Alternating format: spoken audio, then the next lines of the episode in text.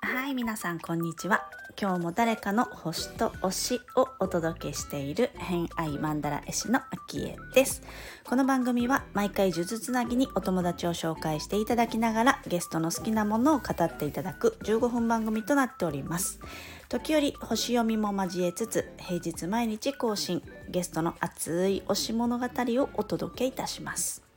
今回のゲストは前回に引き続き和装クリエイターの小倉まかなさん、来ていただいております。今回のお話は、アイコンにもある偏愛マンダラ、まかなさんの偏愛マンダラを書かせていただいたんですが、そのマンダラのお話だったりとか、今後の活動のお話だったりとかをしていただいております。偏愛にまつわるホロスコープご紹介いたします。月星座が双子座、金星星座が天秤座をお持ちのまかなさんです。星読みが好きな人はこの星座も背景にお聞きくださると楽しめるかもしれません。それではどうぞ。そんないろいろ好きなものって、そのちょっと偏愛マンダラのお話聞きたいんですけども、まかなさんは2年ぐらい前に偏愛マンダラ書かせてもらって、で一応ラジオのアイコンのところ、まかなさんのアイコンのところに偏愛マンダラ置いておこうかなと思うんですけれども、はい、で、真ん中センターが着物で、その外側に風呂敷があったりして、で、さっき言ったみたいな懐かしいって文字だったり、振り子時計とかが入ってきてるのを書かせていただいたんですが、ちょっと偏愛マンダラ、せっかくなので、偏愛マンダラ書いた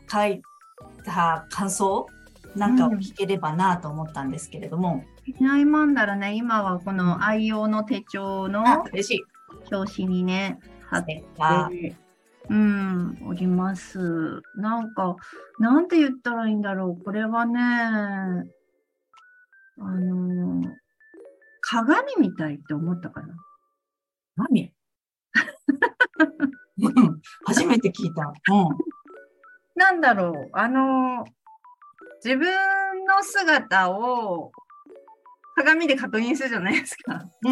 どんな目だったかな、どんな顔だったかなみたいな。なんかその何ですか、この高さで持つとなんか自分のなんか好きっていうか心の内をピュッと鏡で映してくれて、ああそうそう私ってこうだったよねみたいな、なんかなんだろう、うまく言えないけど、そうでもなんか鏡みたいかなって思った。まかなさんの好きなものをごっそりお聞きして書かせていただいたので、好きなものしかないですしね。すごい本当素敵だから、これ結構いろんな人にね自慢して見せて。そう、まかなさんのセンターの着物の真ん中の、帯留め、帯留め。もうまかなさん何個か作ったのを見せてもらったりして、その中の一つ選んだりとかしたと思うんです。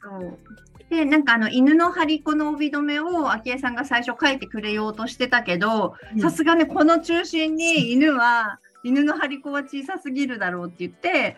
帯留めはシンプルな形にさせてもらいましたって言ってた。確かにちょっとね、細かすぎちゃった。ウィーンと拡大すると見れると思うんですけど。いやでもすごい素敵、ありがとうございます。鏡って言って思い出したけど、このマンダラってそういえば鏡紋、日本の伝統的な文様でいう鏡紋とか、あと鏡っていうのは鏡の裏って漢字で書いて鏡紋って言ったりするけど、昔のなんていうの、日本人が使ってた鏡って、手鏡っていうより本当の昔って鉄板磨いたような、ステンレス磨いたようなやつで、裏側にねこういうちょっと、丸い形なんですよ。で掴むところがあって、でそれで鏡見て、それで使い終わったら伏せたりしておくから、裏側に装飾的な文様がついてて、考えてみたら日本の伝統的な鏡紋とか鏡紋にもちょっとマンダラが見えてきました、今喋ってて。ほど。うん、蓋みたいになってるってこと？こうやってそう蓋っていうかそう丸いみたいなね、そうのがあってそれで見る。そうこうやって見て、多分鏡台とか手鏡とかはもっと後の本当のなんかこうガラスでできた綺麗な鏡ができたので、なんか昔はなんかそういう鉄板磨いたような。あれですよね、神社とかに行って、神社のこの真ん中に置いてある鏡ありますよね。あれの感じですよね、きっとね。そうそんな感じでしょうね。鏡ったらまん丸でっていう感じ。そうか、あれも丸ですね、確かにね。そうなんかそう考えてみたら、いやなんだろう、花鳥風月とかそういう、模様がついてたりもあるけど、こういうなんかやっぱり大陸から渡ってきたその文様をなんかマンダラ風のね鏡の模様とかもそういえば何個か 見たなっていう。で昔からねやっぱありますよね。それもちょっとそういうまかなさんの好きなこう古いものとか懐かしいものの一つの中にはありそうな。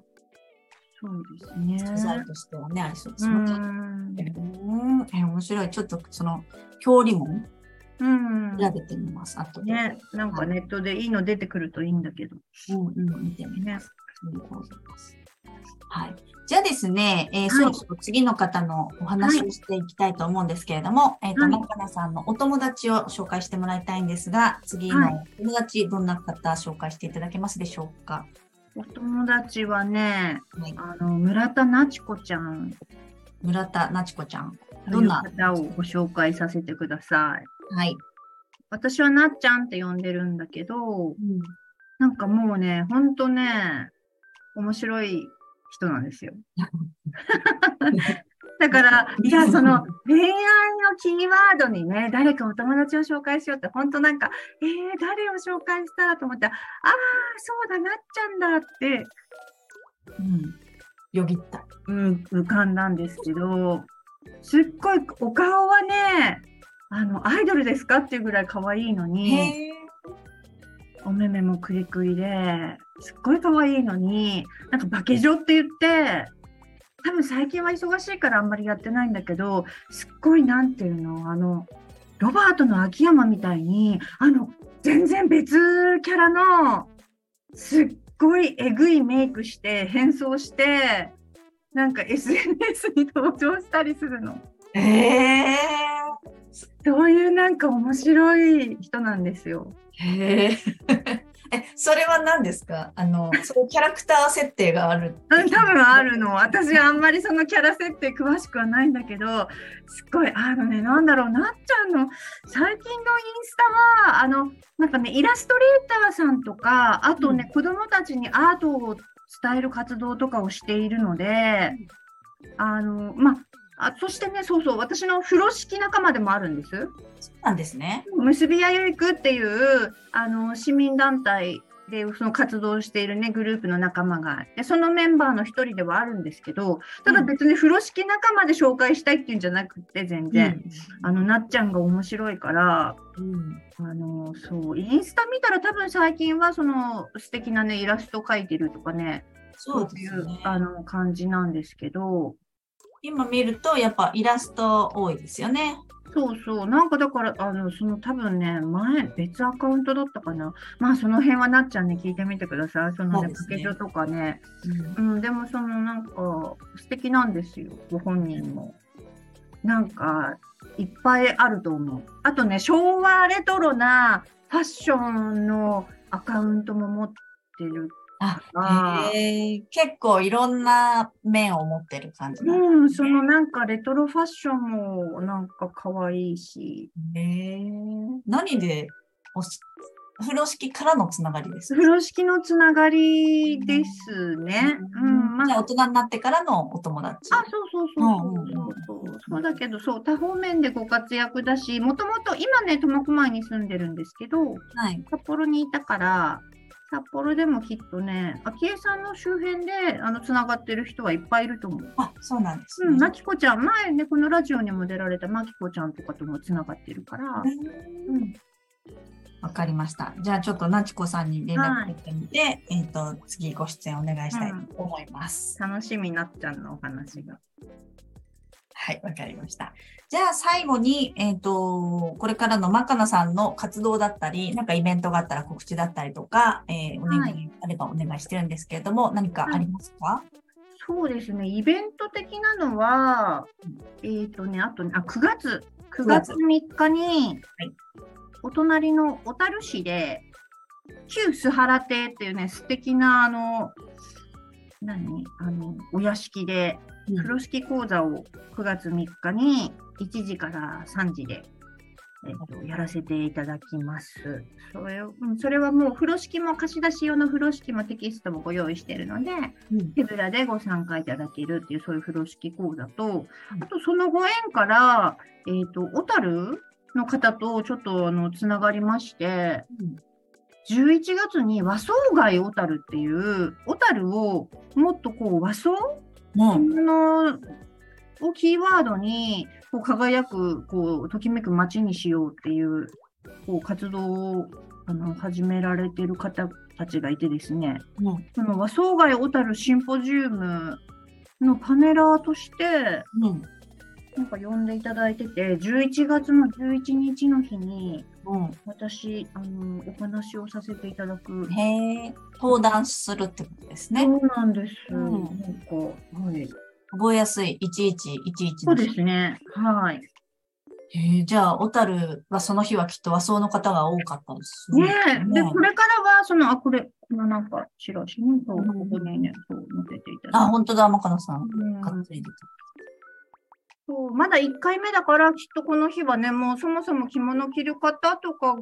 にお声をかける感じになるんでしょうけど、でもここからね、こうなんか和装街小樽を育てていくっていうことで、和装街の街は町っていう字ですね。はい、和装の町。そしてね、盛り上がっていったら楽しいんじゃないかって。確かに着物着てね、小樽の町歩いてたら本当になんか絵になる場所もね、いっぱいあるし、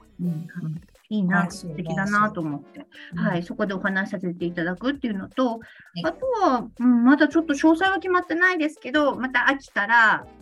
新規でレッスン生徒さん募集しようと思ってるので、気になる方もしいらっしゃったら、インスタとか、あとは私の LINE もインスタに貼ってある URL からご登録いただけるので、何かしらつながっておいていただけると嬉しいです。わかりました。もう全部じゃあ今の9月の3日の小樽のも、風呂敷のも、11月の、和装街のものも、まかなさんのインスタグラムをチェックしたり、あとはそうなんですけど、まだ現時点で告知してないんでなんですけど、はい、そのうちいろいろ決まりましたら出てくることですね。はい、わかりました。ね、着付けもなんかやっぱりその卒業シーズンとか始まる前にね。そうなんです。秋ぐらいにね、やると来年の春ぐらいに、着たいなとか、あとはなんか七五三とかね、そういう時とかに着物着るお母さんになりたいなとか、そんなのもいいかなと思いますけど。私も幼稚園の卒園と小学校の入学のその間にあった、なんか北海道神宮で新しいランドセル子供が背負ってこうお祓い受けるみたいな、あれを着物で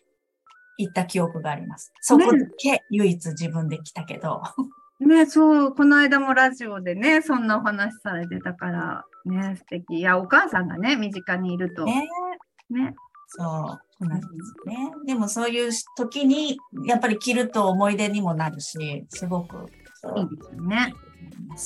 晴れの日の着物もいいけど、でも本当普段の着物もめっちゃ楽しいので、もうちょっとだけいい感じになりますちょっとだけいい感じ、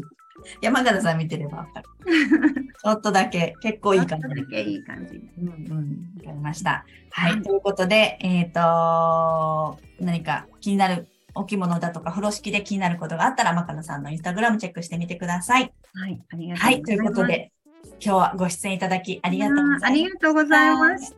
あきりさんすごいですね。何ですか？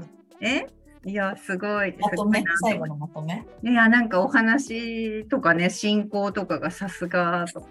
ありがとうございます。素敵です。嬉しいです。本当、あきえさんのラジオに出演できて。いや、私も嬉しい。マカノさんね、いつもポチッといいね、触れたりして、私も上がってる。いつもね、楽しく拝聴しております。ありがとうございます。ね、素敵な機会をいただきまして、ありがとうございました。今後ともどうぞよろしくお願いいたします。こちらこそです。はい。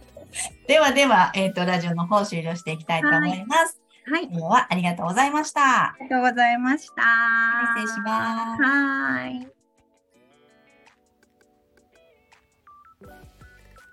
はい、ということで今回の偏愛マンダラジオいかがだったでしょうか。マカナさんはね、もうお着物の人っていう感じですけれども、まあ、これまで着物が好き、偏愛に着物が入ってるって方ね、何人か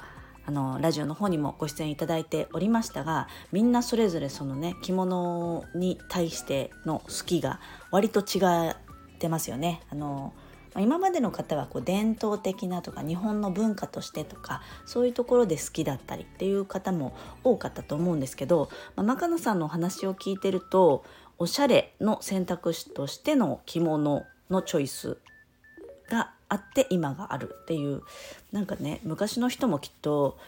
自分の好きにおしゃれしてたんだろうな。着方ももしかしたらこうね、クラシカルな着方じゃなくて、もう少し日常着、普段着が着物ですから、もっとラフで自由な方もいらっしゃったんだろうなって少し想像したり、まあ、もちろん着物がね、似合う場所っていうのもいろいろあると思うんで、北海道はやっぱりね、さっき言ってたイベントがこれからあるよっていう、小樽もどっちかっていうとこう古き良きというよりは、明治、大正、明治みたいな感じの着物が似合いそうな小樽、あとはね、札幌でいうと豊平館とかいいですよね。エルムガーデンとかもありますね。なんか着物が似合うスポットみたいなとこもありますしね。なんかそういうところで着てイベント的に楽しむっていうのもありだし、なんかおしゃれの一つとしてのチョイス、着物いいんじゃないかなって思いましたね。あとはね、風呂敷もすごいいろんな縛り方でいろんな使い方ができる知識あったらいいなって思いました。